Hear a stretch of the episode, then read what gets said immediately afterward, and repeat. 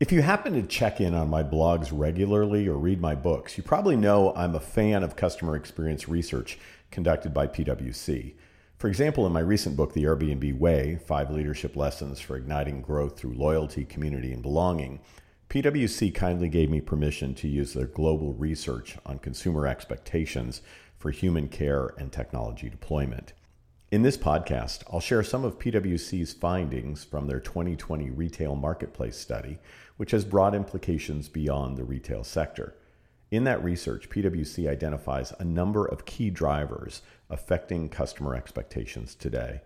Number one, products and services need to be delivered in a world without walls. Two, technology should produce efficiency. Three, communication has to be personalized and contextualized. Four, transparency must be present in all actions performed. Five, big data mining is no longer optional. And six, multiculturalism is essential in the face of globalization. At a high level, PwC's analysis of consumer trends suggests that increasingly customers are wanting to find you wherever they are and not be required to enter your buildings to receive products or services. Through virtual connections like Skype or Zoom, instant downloads, or home delivery, consumers expect to have multiple options to connect with you outside of the walls of your building. PwC also suggests that not all technology is created equal, and that consumers will favor tools that make their lives easier and more efficient. Given increasing social polarization, PwC's research emphasizes the importance of personalized communication, noting polarization forces value and relevance to get personal.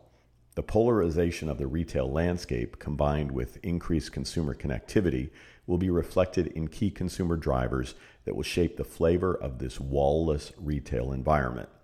More personalized and contextualized communication will change the nature of the retailer as expert. For instance, signage and service will be part of the equation.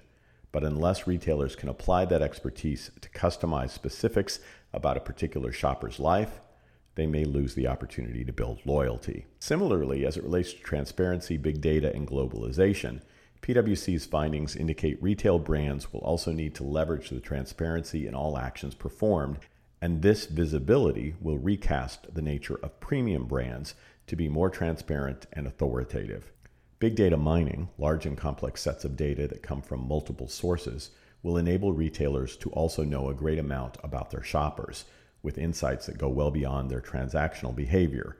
Additionally, multiculturalism will become an integral part of doing business as more and more brands and conversations globalize. Globalization requires more nimble retail operating models. In response to these drivers, here are some steps my clients and I are taking. You can too.